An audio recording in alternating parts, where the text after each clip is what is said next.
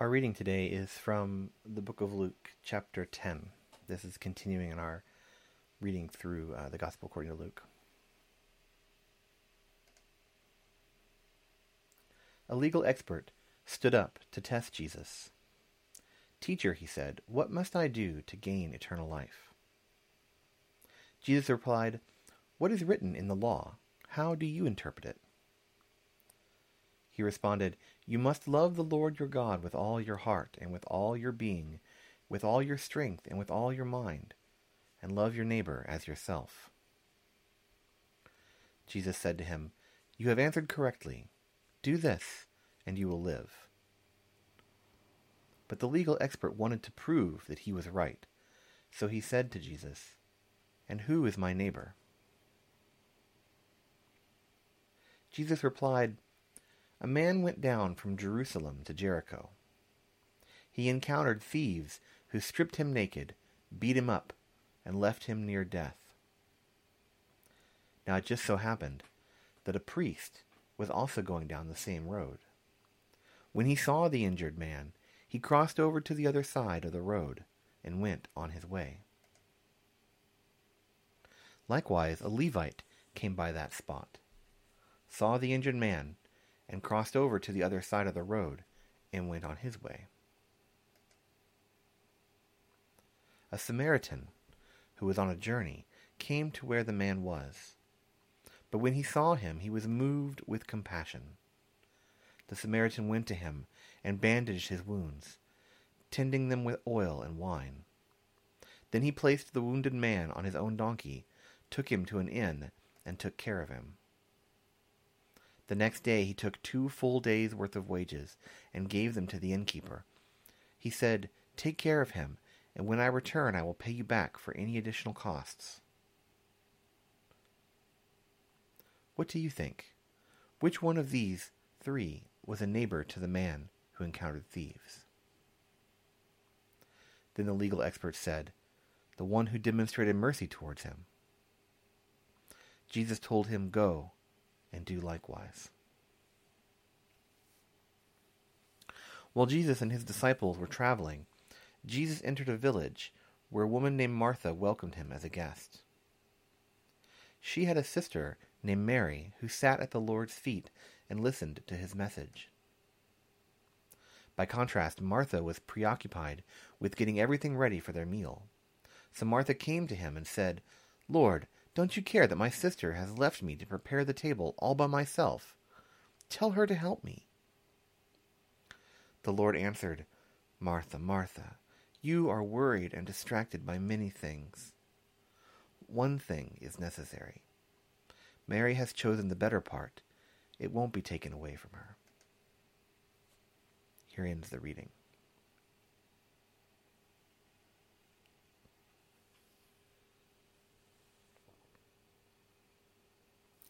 When I was preparing for the ministry, and when I was becoming reacquainted with Christianity, because for those of you who may not know this, when I first entered the the preparation for ministry, I entered in the Unitarian Universalist denomination, and I had come most recently from a very Buddhist background. Of course, I had been raised around Christianity as a youth, um, but it wasn't something that I had really studied in any great detail but I had been studying it as, as uh, part of my UU faith at the time, which I had been engaged in for about seven years or so before I entered uh, the preparation for ministry. And one of the things as I, as I began, as I changed over to uh, the Christian faith and, and started to move away from the UU faith, and as I um, really became engrossed in reading uh, reading the Bible in more detail, in understanding Christian theology better. Uh, as I learned and I read, as as I began my own spiritual journey deeper into the Christian tradition, one of the things that I had to deal with uh, in my own journey very early on was the idea of the church. What actually is the church.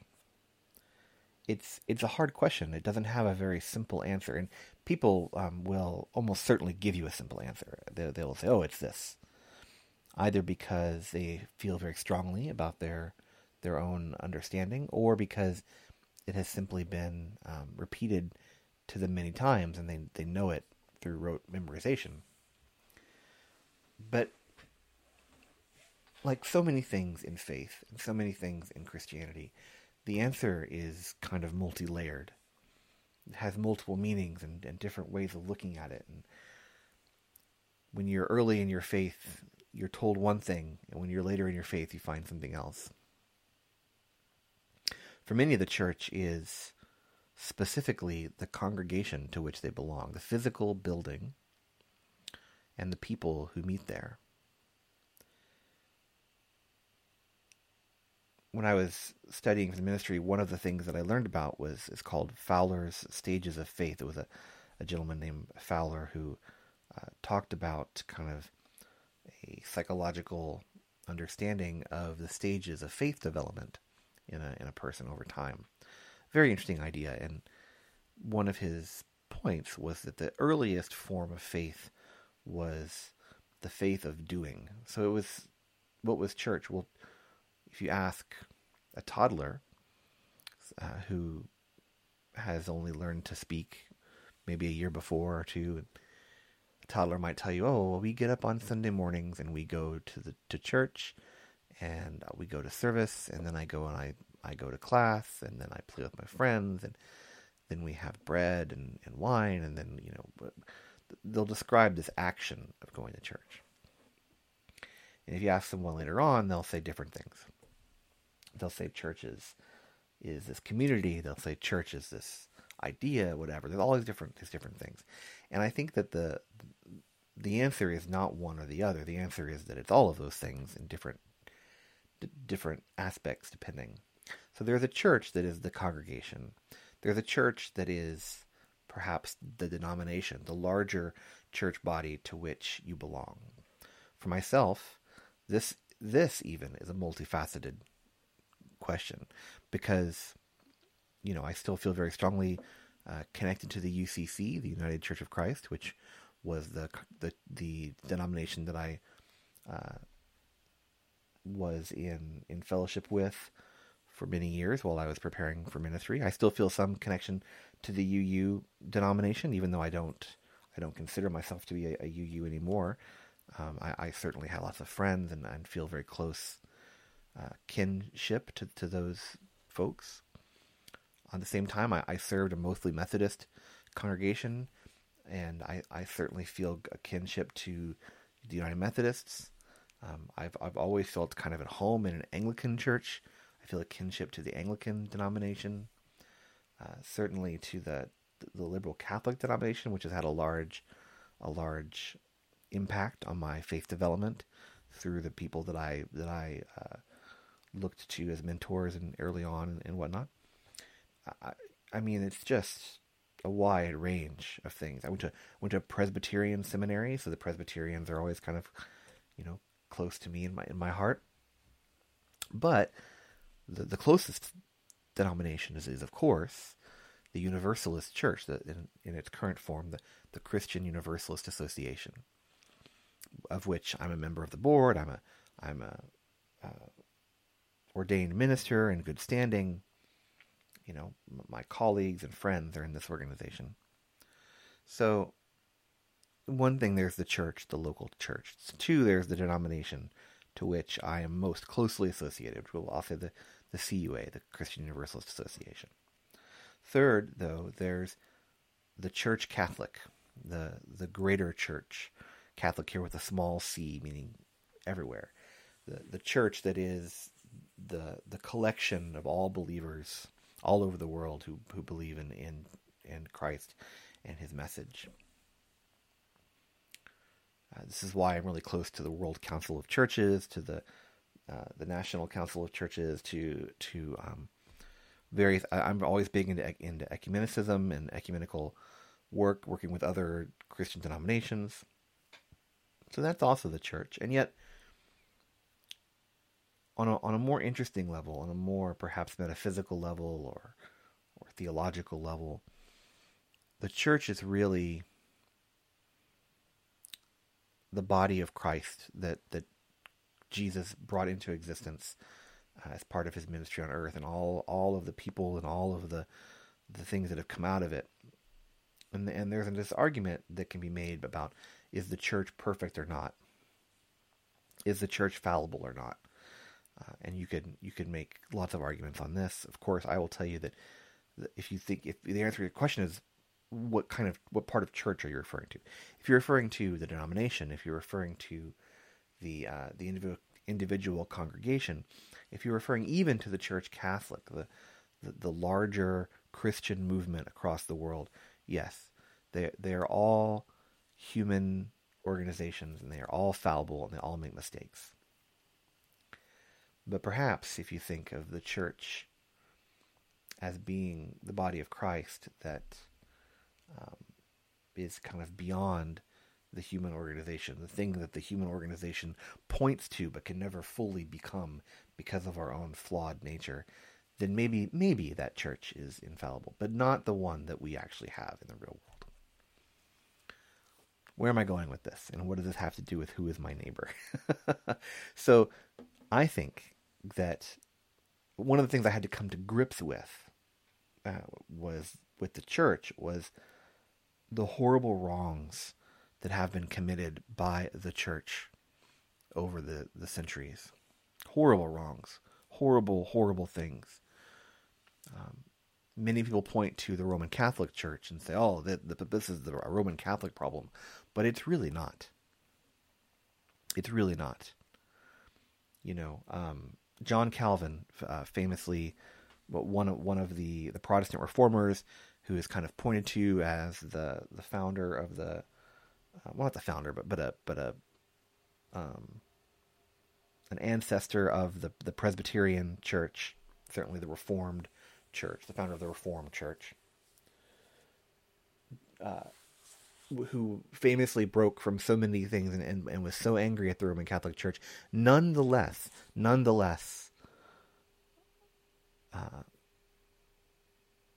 brought judgment against a man named Servetus and had him burned at the stake for his Unitarian beliefs. So it's not like, and, and of course, you know, people of the Spanish Inquisition or the, you know, whatever. But I mean, there's also the there was also the witch trials in Salem. There there was um, the, the the stealing of land from the indigenous peoples in the Americas and elsewhere. There there was um, the uh, the persecution of scientists um, by the church. There there was uh, the the kind of tacit acceptance of the slave trade, the, the tacit acceptance of the Nazi Party in Germany. There, there was um, so many things, so many things, so many things that the church has done that were flawed and wrong. But that's what we are as people. We're flawed people, and so that's that's what we end up with—a flawed organization. But one of the things, if, if I was going to point at one thing and say this, this is the thing that the church gets wrong the most. That the church, Catholic, every, the, not the Roman Catholic Church, the, the the the church Catholic with little c, the entire church, the the, the all the believers of, of you know and followers of Jesus all over the world. If if I was going to point at one thing and say this is the thing they get wrong the most often that has caused the most problems, it is that they do not know who their neighbor is. Jesus was very clear on this point. Very clear. And Luke, the author of this gospel, was very clear by including this parable that we heard today about what's the good Samaritan, which of course now in our in our in our modern vocabulary, we consider the good Samaritan to be a very common thing. We talk about the good Samaritan, and the good Samaritan is a great person. We have good Samaritan laws and things like this. But that's not how it was in, in Jesus' day. You know, the Samaritans were a descendant of a mixed population that had occupied the land following the conquest by Assyria in the in the 8th century BC. So if you remember, uh, perhaps there was, there was Judah and Israel, the two the two kingdoms, and um, uh, Israel fell to to the Assyrians, and then later Judah fell to the, to the Assyrians, and the Assyrians. Um, no, I'm sorry, and the, the Babylonians, and the, and the the Assyrians conquered Israel, and then the Babylonians conquered um, Judah. But point is, the, pe- the people were taken away, and some people were left there, and that that population that was left following the conquest were the Samaritans. And um, you know, when when the people returned to rebuild the temple uh, and to rebuild Jerusalem, the Samaritans were against that. They had been living there this whole time. They were confused by these outsiders, you know, who were coming in to what you know they had seen kind of as their own land now that for several hundred years they had lived there, right? Um, and so they constructed their own place of worship on uh, Mount uh, Uh. I'm sorry if I might pronounce it wrong. Um. Um, and so they didn't believe that Jerusalem was the place to go. They had their own place of worship. And so, from the Jewish perspective, the Samaritans were, first of all, ceremonially unclean. They were social outcasts. They were religious heretics. They were the very opposite of what a priest or a Levite, the other people we hear in the story, see the story would would have been. They were the very opposite of kind of an, an upstanding model citizen of of the Jewish um, population at the time. And so, the story of this Good Samaritan, in its context, in its day, was a very shocking story. This was not you know something we you know now we think oh the good Samaritan. We know the Samaritans. The Samaritans are the people who help people. That's that's not what they thought. The Samaritans were the were the bad people. They were they were the people that that nobody liked. You know um, Clarence Clarence Jordan who's a a, a role model of mine in uh, a minister in the in the deep south during uh, during the the middle of um, kind of the racial uh, upheaval that occurred during the 50s and 60s in the Deep South in the U.S. He told this story, and he he made the black person the Samaritan in the story to kind of give it emphasis to his to his white audience at the time. Um, they the the Samaritan was to, to, to the people who were listening to the story, the person who would never help, the person who could not be, we could not, they could not be touched.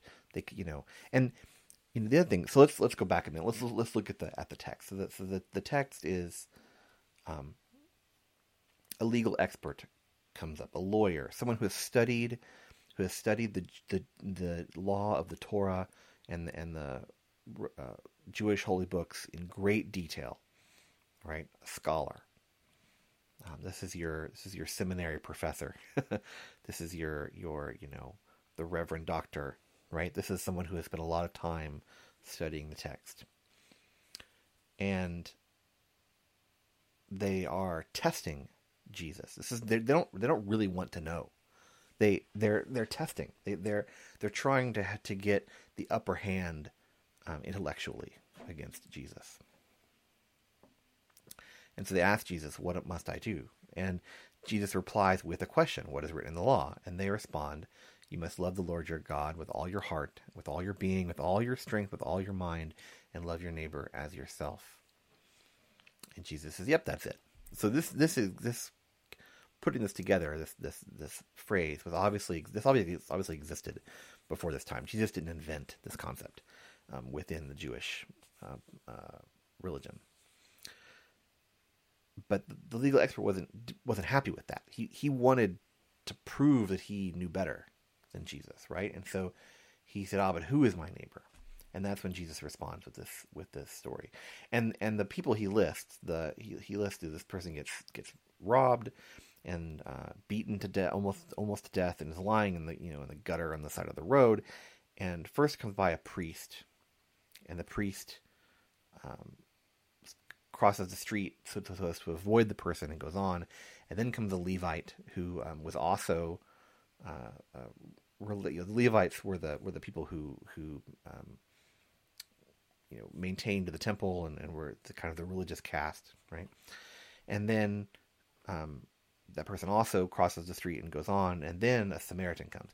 Now, when Jesus was, was telling the story, you have to kind of think in his, his audience's mind. They expect that there's a really common, a really common movement, which is to say, a priest, a Levite, and a good um, Israelite, like a good a good Jewish person, a good a good member of society. That that's what they expected. They they would have expected Jesus to say, "Well, the priest went by and the Levite went by," because for them to touch a dead body would make them would make them ceremoniously un, uh, unclean. It would it, you know. Uh, in fact, the Levite was completely forbidden from touching a dead body. Um, they didn't know if the person was a Gentile or a Jew um, who was on the side of the road it could have been a trap. Maybe maybe the robbers had set a trap for them to get them to come over and help this person, and then they were going to get going to get ambushed. They didn't know, and so they had they had to make this decision between caring for a fellow person and and doing what what they felt like God had told them to do, which was to maintain their purity and their their cleanliness, because they were going to go, you know, uh, they were going to need to to be able to to um, preside over sacrifices and things in the temple, and they, they needed to not be unclean for a week. You know, they needed to be clean so they could do this. And so they made kind of a snap decision. It's really important to say these people weren't like horrible people. They they just they just chose one uh, with what they saw as a, as a good over their their caring for their neighbor.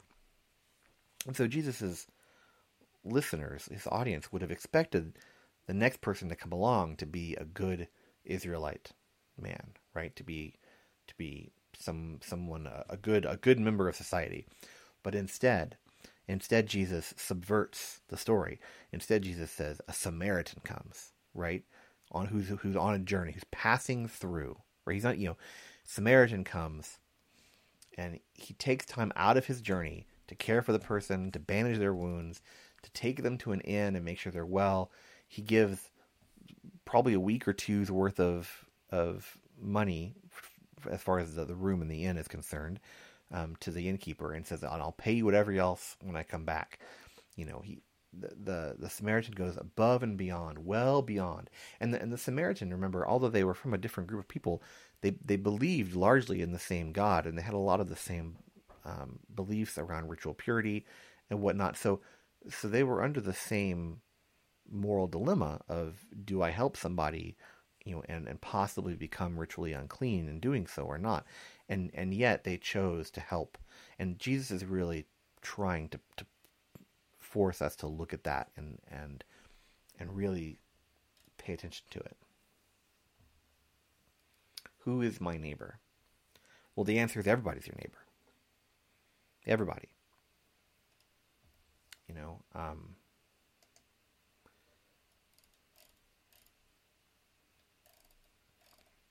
and I think that Jesus really, you know, tries to to to make this as clear and obvious as possible. There are a lot of places in Jesus' teachings where his parables maybe are a little confusing, and even he says, you know, oh, people won't understand this until later. But on this point, he is very clear. You know, he hangs out with the, with outcasts. He hangs out with with um, with sinners and with the the the uh, the sick and and with women. You know, in the story in the story right after this, the second half of the story we heard, he's going and he's met by by Martha and her sister Mary, and Martha goes out to meet him. So Martha is probably the head of the household. We don't know if Martha's married. We don't know if if she's you know if she lives by herself and she owns the home. You know, she's just there with her sister. We don't know anything about her in that context. But here are two women. There's no mention of men. There's no mention of brothers or husbands or, or you know, fathers or anything. Two women, and Jesus goes in and teaches them. And this was, You know, and one of them he you know, sits at his feet and, and learns from him. And this was something that just was not done. Um, it this this was was socially taboo to do this. So Jesus really was very clear that everyone is your neighbor. And yet, throughout the history of the church, the church has done a fantastic job of making a division between us and them. And there are so many. There are so many. You know, today we often uh, in in the U.S. because it really is mostly an American thing. Um, in the U.S., there's this huge, or I guess an English-speaking thing. I guess in the U.K. it's also a problem. Um, there's this huge problem about um, the the GLBT community or LGBT community, LGBTQ community.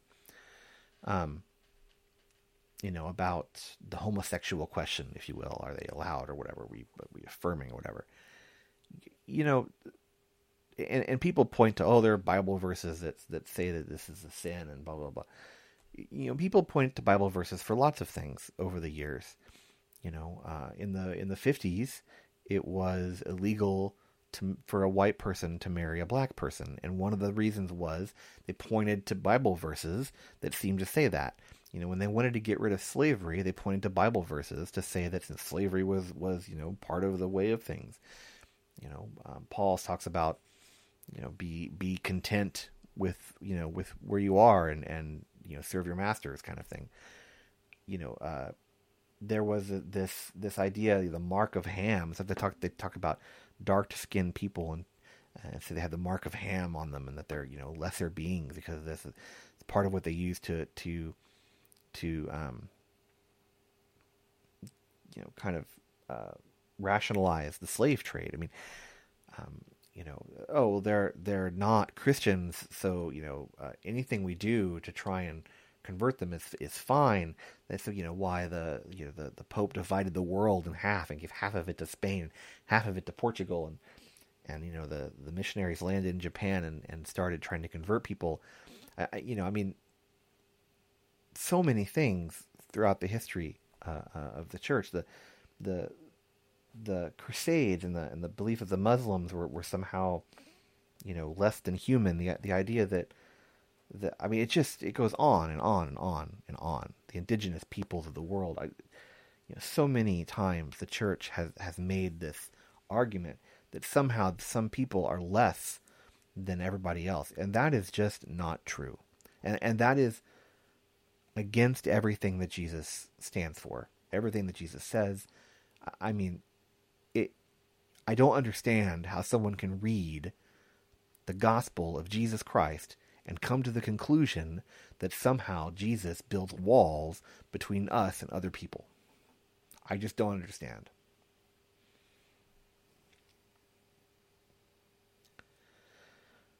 So, who is your neighbor?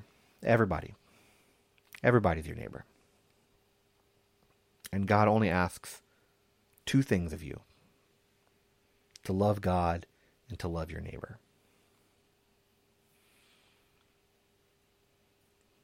being a Christian, there's a lot involved. There's a lot involved in being a Christian, and uh, Jesus before this passage, Jesus talks about the various like things. You know, take up your cross and, and follow me. The, all the things you, you, you have to do to be a disciple of, of Him. But but I mean, when you when you boil it all down, it's just these two things: love God and love your neighbor.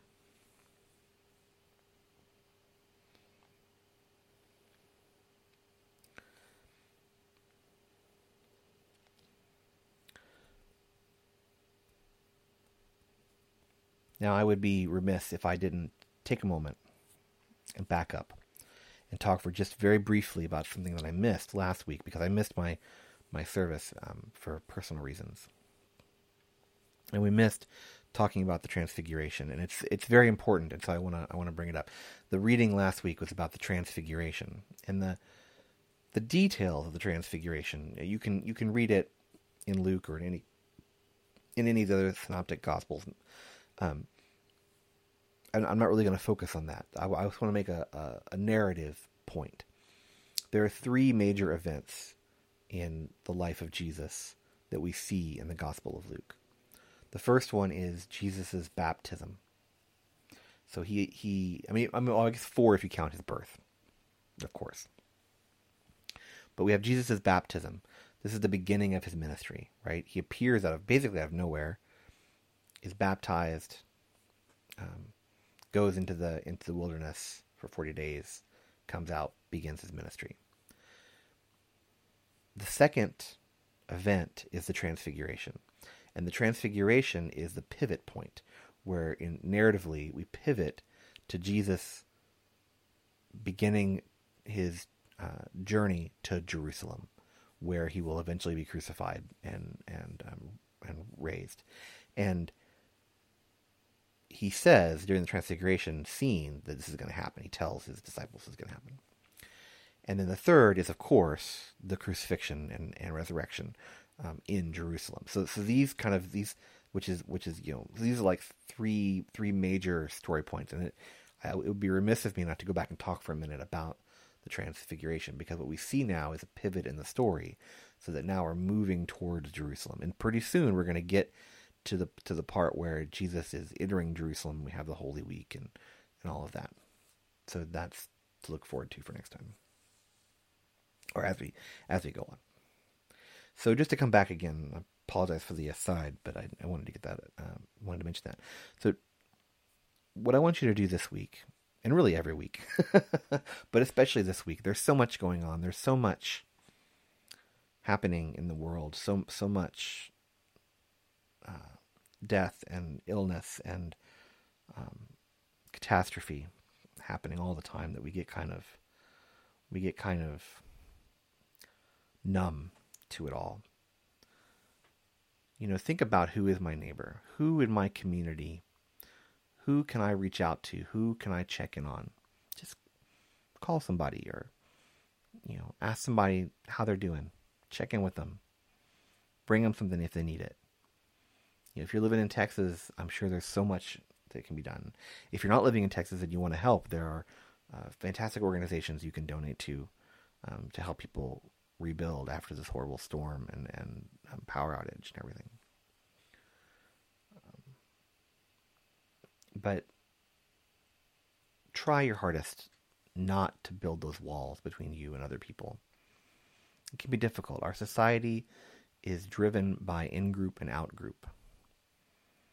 Um, so much so, even in, in Japan, it's it's built into the language. The language is designed around in groups and out groups. But Jesus said that we are all in one group. And that difficult teaching is one that we should carry with us into the world and, and actively try to implement in our lives. Actively reach across the the chasm created by our society sometimes and try to reach those folks whom we are told are other for whatever reason. Amen.